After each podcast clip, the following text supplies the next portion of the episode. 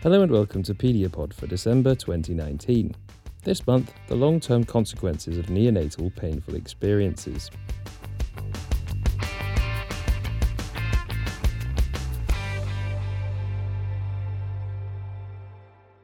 Clinical studies have shown that newborns experience up to 14 painful procedures each day of admission at the neonatal intensive care unit. There's evidence from both human studies and animal models that these early experiences can cause changes to the developing nervous system, affecting nociception in adulthood. Preterm infants are at particular risk from repeated noxious procedures owing to the extensive developmental and functional changes taking place in the central nervous system at that time. In this episode, we meet Dr. Nynke van den Hoogen, who during her time at Maastricht University used an animal model to assess whether the number of neonatal noxious events has an effect on acute and long term mechanical sensitivity, with implications for the clinic. So, there has been a lot of research in animal models and also in the clinic regarding long term effects of neonatal pain. Um, however, most models uh, have just one painful insult like an injection of an inflammatory agent or a surgery model. However, clinically, we see a lot of procedural pain being very repetitive, lots of numbers of painful procedures. Um, so, in this model, we particularly wanted to check whether the amount of pain would affect the long term outcome. So, is it common for neonates to experience painful procedures, and what kind of things are we talking about? Yes, especially when a kid is born prematurely and it ends up in the neonatal intensive care unit. There has been a lot of studies that show an average number of 10 to 14 painful stimuli per day. And this can range from anything from injections to heel sticks to IV puncture and suctioning. So, what evidence is there that these early experiences have long term effects in humans? Uh, we know that in, in humans there's a re injury hypersensitivity. Uh, there's been some studies on vaccination sensitivity, and also a recent study from the British Epicure cohort shows that after 18 years, there's still hypersensitivity and alterations in somatosensation um, after preterm birth and also after surgery.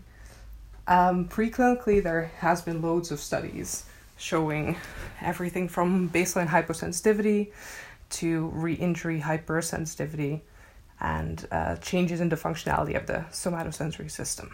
And could you just quickly set out what we mean by re-injury hypersensitivity? Yeah, so we see a lot with uh, scar pain, for example, with premature children after birth, uh, that next to the scar, they're mu- much more sensitive to touch, but also to re injury, so re surgery. The hypersensitivity can cause a lot of uh, alterations or a lot of chronic pain sy- for example, in later life. And then early childhood pain has also been associated with a sort of hyposensitivity to pain more generally in adulthood. Yes, um, so that is something that comes up in lots of studies, uh, but also doesn't show up in all studies. It has been associated with a change in the pain modulation from the body itself. So we have the descending in inhibition uh, and descending modulation from the brainstem areas uh, over nociceptive stimuli, and these seem to be altered in adulthood, causing a lower sensitivity, so higher endogenous opioids, for example. So, what specifically were you asking in this experiment, and what was your setup? What was your experimental setup? Well, as the clinical average of painful procedures per day can rise up to 14 per day when a preterm kid is admitted into the intensive care unit, we wondered whether this increase in painful stimuli would also increase the effects we had seen on acute and long term hypersensitivity. So, what we did is we used rat pups from the day of birth to postnatal day seven, and we gave them either four or 10 needle pricks per day. We controlled that with litter mates that got a cotton swab on the paw. We then allowed the animals to mature, and in adulthood, we did a re incision of the same paw. And what were the outcomes you were measuring? Uh, so we measured several things. We measured in three periods basically. So during the first postnatal week, where we applied the painful stimulation, we tested mechanical sensitivity. We didn't test thermal sensitivity at this point because the animals are very young, the skin is very thin, and this would damage them. So we tested before and after the needle pricks how sensitive they were to mechanical stimulation. And what we saw is that the needle prick animals were much more sensitive to this force. Then, after uh, from adolescence to adulthood, we tested the mechanical sim- sensitivity in a similar way, and we also tested the thermal sensitivity of the hind paws. In adulthood, we did a reincision and we tested the recovery of the mechanical s- sensitivity after surgery. So you had a few different outcomes. Firstly, then, what effect did the increased number of needle pricks do to their mechanical sensitivity in the short term? So what we saw is when we applied the needle pricks in early life, that 10 needle pricks per day gave a much higher acute hypersensitivity compared to 4 needle pricks per day. Whereas the control groups that got either 4 or 10 tactile stimuli did not uh, show any differences. What happened to that mechanical sensitivity over the long term? So what we saw in the long term is that while the animals grow up from three weeks to adulthood, that their sensitivity decreases over time. This is normal and is expected because the animals are getting much bigger and much heavier. Their skin gets thicker, so they can handle much more pressure on their paws. However, what was surprising is that we saw that our needle prick groups were less sensitive to the mechanical stimulation in adulthood, which we hadn't seen before. This is likely to be due to a combination of the amount of painful stimuli we gave to them and the stress of the separation, um, because we hadn't seen it before in our model, but it has been shown in much more severe models like inflammatory pain models. And and was that effect sort of dose dependent, if that's the right term?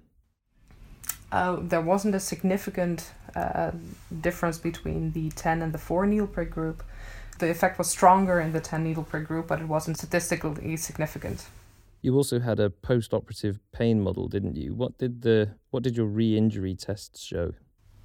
So after uh, in adulthood, when we gave a re-injury of the hind paw in the form of a incision into the skin and into the muscle, we saw that all animals developed acute hypersensitivity. However, the needle prick uh, animals that had gotten the needle pricks in the neonatal period uh, both showed a delay in recovery.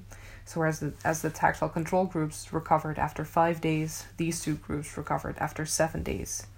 What does that tell you? It tells us that they are more sensitive to this uh, type of injury and that their recovery takes much longer, um, which is one of the biggest predictors for chronic postoperative pain, uh, but also shows them that they have a lot less pain modulation endogenously. Do you have any idea of the mechanics of how these early experiences are affecting adult nociception later down the line? There are loads of theories. We know that the newborn nociceptive system is not fully developed at birth, and there's a lot of plasticity in this early period.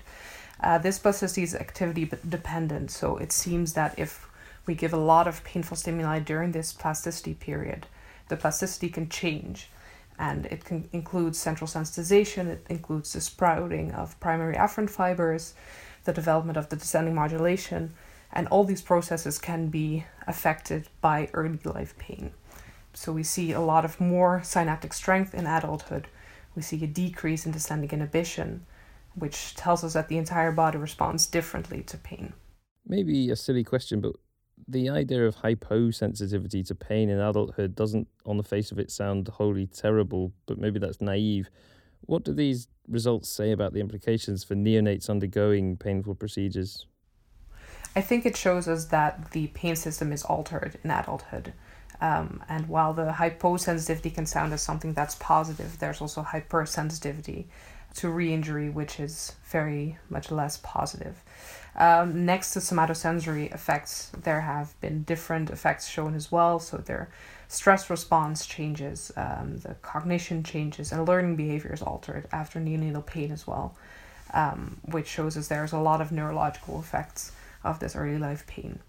How would you like to see these results informing clinical practice when it comes to neonates in the NICU, for example? So, in essence, it would be most optimal to prevent or minimize the amount of painful stimulation uh, and the amount of procedural pain. However, for clinical practice, we know that that's not a possibility necessarily. Um, this suggests we should look into more optimized pain management protocols, either using pharmacological or non pharmacological approaches.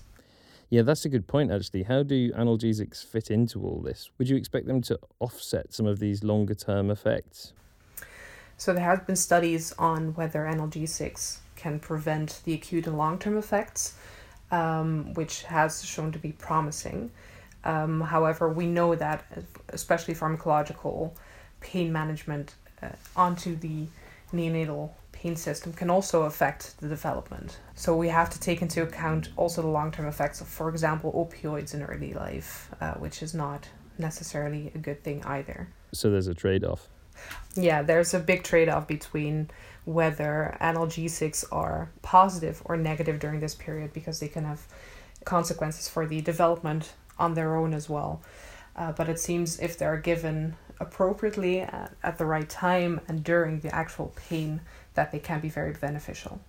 Now, obviously, rats aren't humans, but it seems like the evidence from your model suggests that above a certain number of painful procedures, the long term effects are unaffected by how many were occurring in a day. So, if we indeed look at the long term data, we don't see a difference in the re injury hypersensitivity between the 4 and 10 needle prick groups.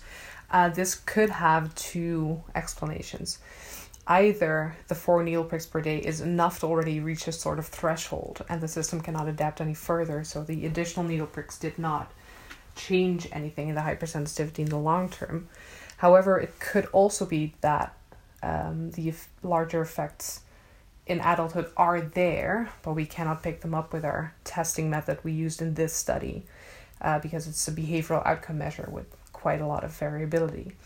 Um, this could mean that although we see the same behavior, the underlying system is different. But overall, it seems that both 4 and 10 needle pricks can already lead to long term effects. And also, the effect on the acute hypersensitivity, I think, calls for a need of analgesics already. That was Nynke van den Hoogen, who performed this work during her time at Maastricht University. She's now at the Hotchkiss Brain Institute at the University of Calgary in Canada. And that's it for this episode. Join us again next month for the next edition of Pediapod. I'm Jeff Marsh. Thanks for listening.